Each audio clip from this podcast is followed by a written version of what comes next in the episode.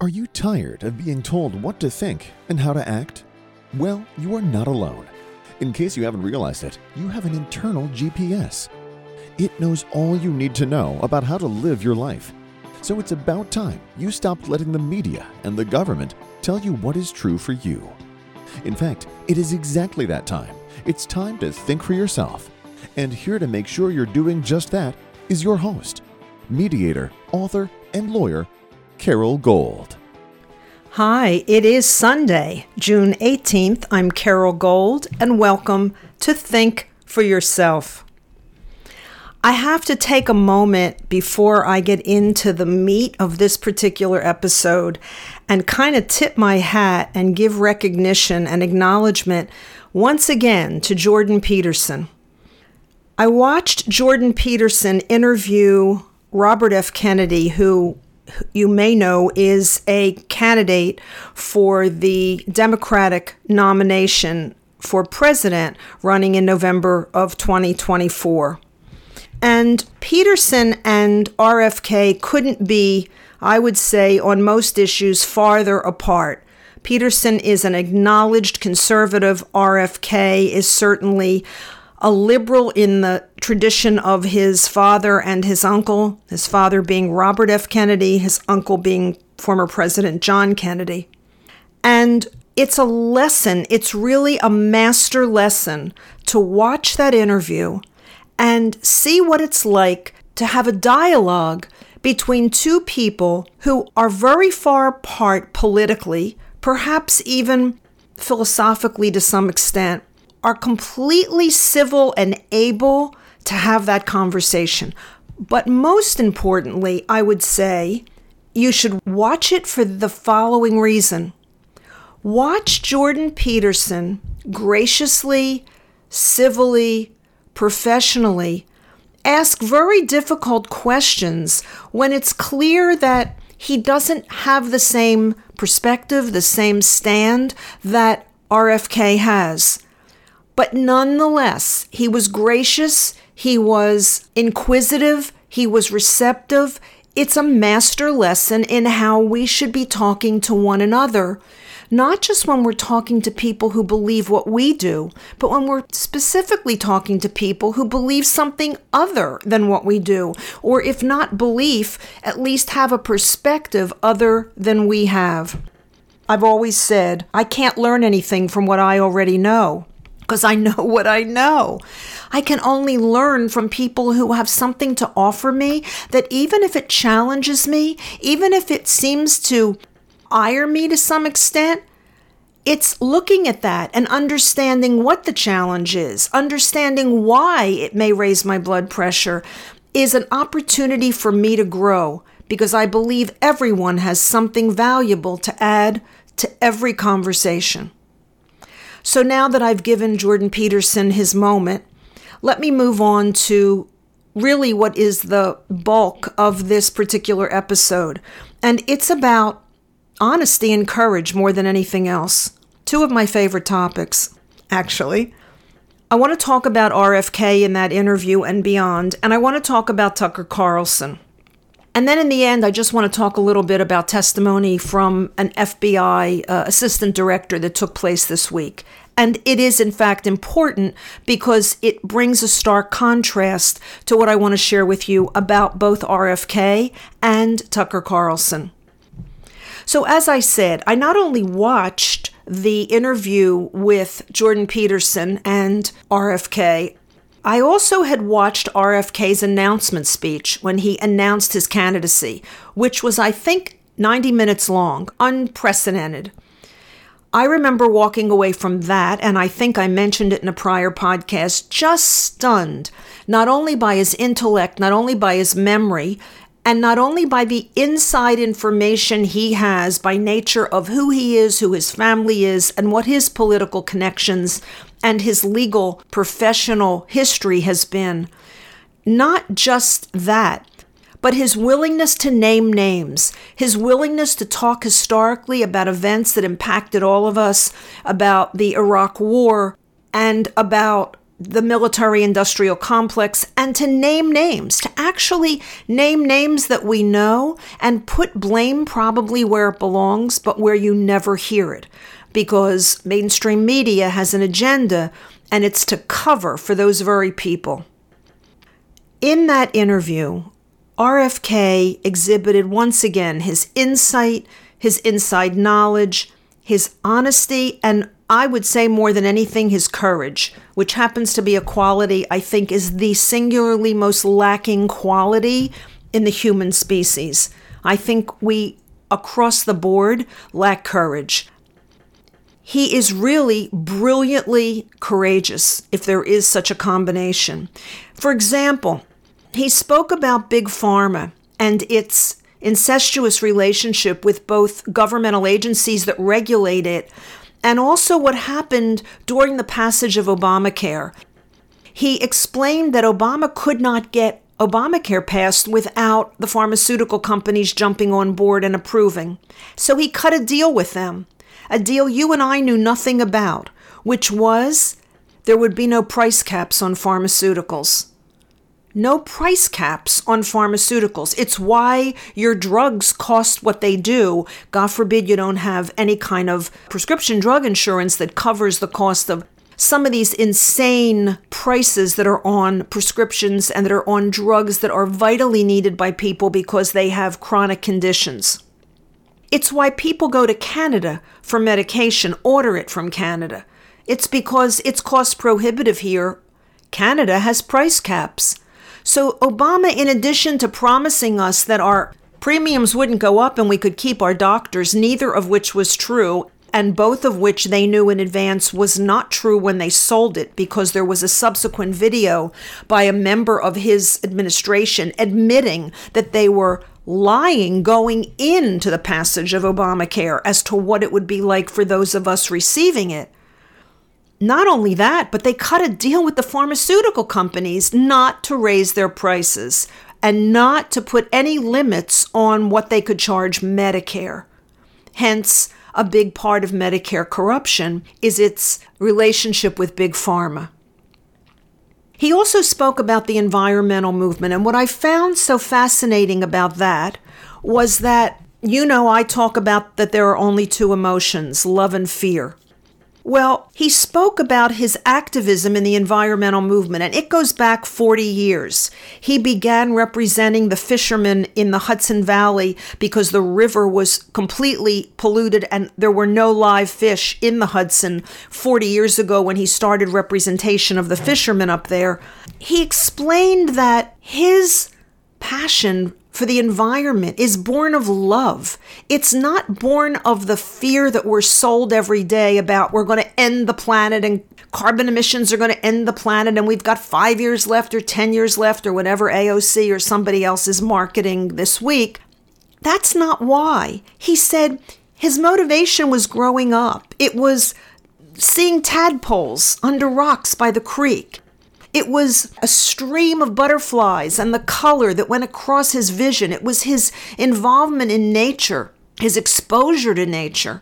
And he said that in order to succeed as an environmental attorney, he had to be knowledgeable in the environment. He had to know the science because you can't go to trial. I can tell you as an attorney, you can't cross examine an expert unless you pretty much make yourself an expert in that field before you ask the first question. That's the way you succeed at trial on issues that involve expert witnesses. And he became an expert in the science, not only in the science of the environment and I digress here a minute when I say the science, because unlike Fauci and the science, there was no settled science on COVID. There is settled science on some things about the environment.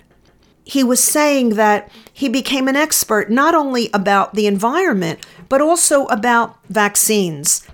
And I won't go into it here because I know a lot of people immediately shut down when they hear anti vax but you really can't shut down until you listen to him talk about it. The depth of knowledge and the data and the amount of research that he has done and continues to do is indisputable, as are the quality of the experts that he has both discussed it with and cross examined. I'm not here to tout RFK as a candidate or as a president. You know, if he gets the Democratic nomination, I'm not here to say I'm voting for him. I'd never say who I'm voting for to begin with on, on this podcast. Because I have concerns about him. That's not why I'm telling you this. I have concerns because he either didn't know what DEI was, diversity, equity, and inclusion, or he had forgotten because he needed Joe Rogan in an interview to clarify it. Actually, I think it was in the Peterson interview.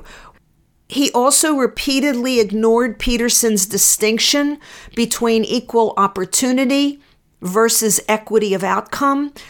They are very different. Equal opportunity means everybody gets the same chance going in. Equity of outcome means you guarantee everyone the same outcome, regardless of the effort, time, energy, intelligence, whatever they put in on the front end. Equity of outcome is dangerous and it's totalitarian, and it always leads to the suppression of the many by the select few. He didn't have an answer Twice, Peterson asked him as to how he would bring the Democratic Party back from the radical left minority that has hijacked it. He didn't have that answer. So, yes, I have concerns about him, but he had a goal that was quite noble, and that is to bring the nation together. He believes that rather than point fingers, which is why he didn't answer some of the questions that maybe were somewhat set ups by Peterson, such as how are you going to bring the Democratic Party back from the radical left? There's a presumption there, right, in the question that the left is radical and has taken over the party. I'm not going to say yes or no, it's right or wrong, the presumption. I'm only saying he didn't take the bait. And what he said was, I would rather avoid pointing fingers. I want to bring people together. And I think the way to do that is through the things we have in common and to go back to some fundamental liberal principles that were JFK liberal Democratic Party principles of that era. At times, he seems a little naive. At times, he seems a little Pollyanna esque. At times, he almost seems un- okay with the bureaucracy except when talking about the FBI, the CIA, and uh, the national um, security apparatus.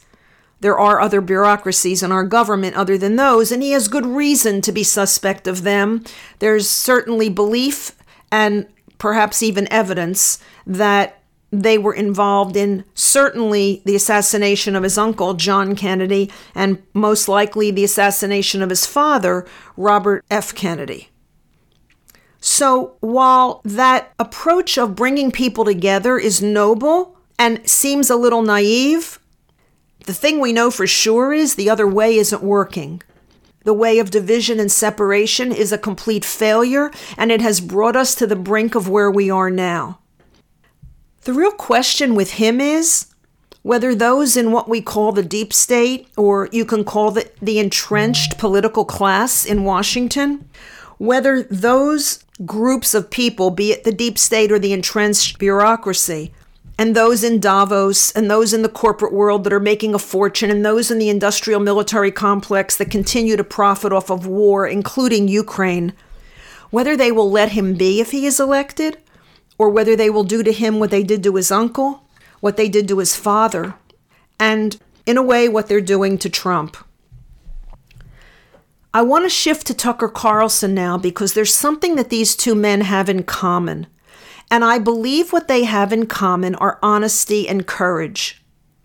You may not like Tucker Carlson, but do you not like him for your own reasons, or do you not like him because he was affiliated with Fox and because other mainstream media outlets and perhaps even other cable broadcasters and podcasters condemn him and you're following someone else's lead. I say this because, you know, Fox jettisoned him. And whether the reason was that it was part of a negotiated settlement with Dominion over the voting machine and over the defamation that took place on Fox, or whether it was that the Murdochs have had enough of Tucker Carlson, either his political perspective or, as I believe, his honesty, two recent episodes of his podcast, Tucker on Twitter, have dropped. The last two are this one is called America's Principles Are at Stake, and the other is called Wannabe Dictator. Let me talk for a minute about both of those, or each of those. The first one, America's Principles Are at Stake. When I listened to it, I thought about RFK Jr. because these two men share insight, they share inside knowledge, they share courage, and they share honesty. They both exhibit all of those qualities. The main point in the America's Principles Are at Stake podcast episode that Tucker did was why they really want Trump gone. And what he says, and I'm sharing it with you because it weaves in beautifully with what RFK said, which then leads me to say these two men know something we don't know. Tucker said the reason they really want Trump gone is foreign policy and nothing other than that. Because that's where the power and the money are. He referenced Eisenhower's farewell speech when he left the presidency and he talked about the industrial military complex. It's the same thing that RFK spoke about in the Peterson interview and in a subsequent interview, I believe briefly, he had a three hour interview, but briefly during it with Joe Rogan, RFK spoke also about the military industrial complex. I mean, after all, he believes it killed his uncle and probably his father. And Tucker said that what Trump said in the Republican candidate debate in Greenville, South Carolina in 2016 is what did him in, is what assured that they would get rid of him one way or another sooner or later, because this is what he said. Well, he first said there were no weapons of mass destruction in Iraq, and that our going in there destabilized the Middle East and turned Iraq into a subset of Iran. But then he said something else that was even more dangerous and more controversial. And he and I rewatched this moment in the debate, and he said it with vigor and passion. He said, and they all knew there were no weapons of mass destruction. That was it. He was saying they took us to war for no reason, and they lied to us about what that reason even was. It was a manufactured reason. Well, RFK says the same thing. These two men say the same thing.